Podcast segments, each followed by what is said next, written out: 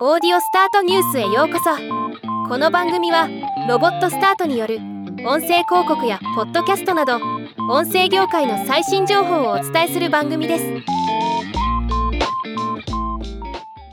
Voices が米国の18歳以上のポッドキャストリスナー1183人にアンケートした調査レポート Power of Podcasts を発表しました。今日はこのレポートの一部を紹介したいと思います。調査まとめ。今回調査でアメリカ人の73%およそ8200万人以上が過去12ヶ月以内にポッドキャストを聞いており以下3つの傾向が明らかになったそうです。1ポッドキャストはメディアとエンターテイメントの主流になっている。2ポッドキャストはオンラインコミュニティの推進力になっている。3ポッドキャストは高いエンゲージメント力によりブランド認知度を構築するための完璧なプラットフォームに。年齢性別によるポッドキャストのリスニング傾向。性別や年齢によって興味のあるコンテンツが異なることが明らかとなりました。1男性は女性よりも圧倒的にスポーツジャンルを楽しんでおりこのジャンルのファンの72%は男性。2女性はトゥルークライムジャンルを楽しむ可能性が高くこのジャンルのファンの66%が女性。360歳以上の人は最新ニュースを入手する手段としてポッドキャストを使用する可能性が高くこの層のリスナーの44%にとって最も人気のあるジャンルはニュースと政治。ポッドキャストのリスニング習慣米国ポッドキャストリスナーの48%は週に1から3時間をポッドキャストに費やしていることが分かりました。半数強の52%は週に少なくとも4時間聞いています。さらに週10時間以上ポッドキャストを聞いている人も15%います。これは1ヶ月で40時間以上の計算になります。びっくりですね。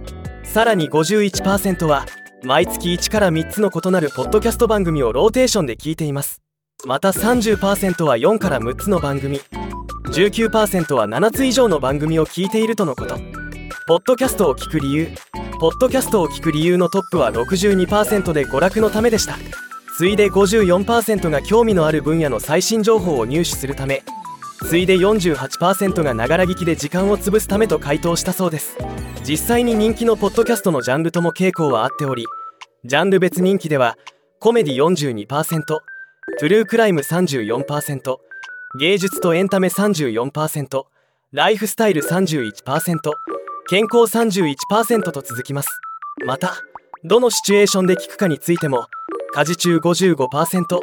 通勤中50%くつろいでいる時36%となっています。ポッドキャスト番組はどうやって知る？ポッドキャストリスナーはポッドキャスト番組をどうやって知って聞くようになるのかについての回答結果です。これは興味深い質問ですね。結果48%は友人家族同僚からの口コミによる推薦を通じて新しいポッドキャストを知るそうです。次いで44%がポッドキャストのブラウジング32%がオンライン検索30%がソーシャルメディア経由29%が他のポッドキャスト番組を聞いて知ったとなっています。リスナーが好むポッドキャスト広告はポッドキャストに挿入される音声広告についてのリスナーのフィードバックです。ポストリード広告が良いとしたのは35%広告主が制作した広告が良いとしたのは21%今回の調査では思ったよりもホストリードが強い感じではない印象です。またそもそも広告を好まないと回答したのは44%となっています。どんな番組スタイルが好き？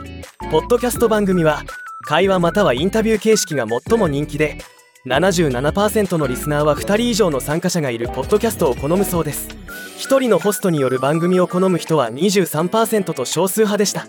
音声のみのポッドキャストかビデオポッドキャストかリスナーの58%は音声のみのポッドキャスト形式を好むそうです。これからポッドキャストをはじめビデオポッドキャストも視野に入れている場合それ自体は素晴らしいことですが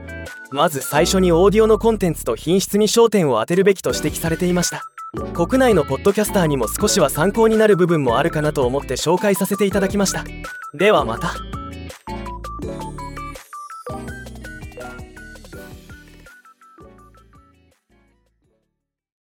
今回のニュースは以上です。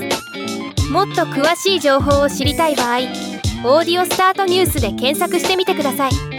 ではまたお会いしましょう。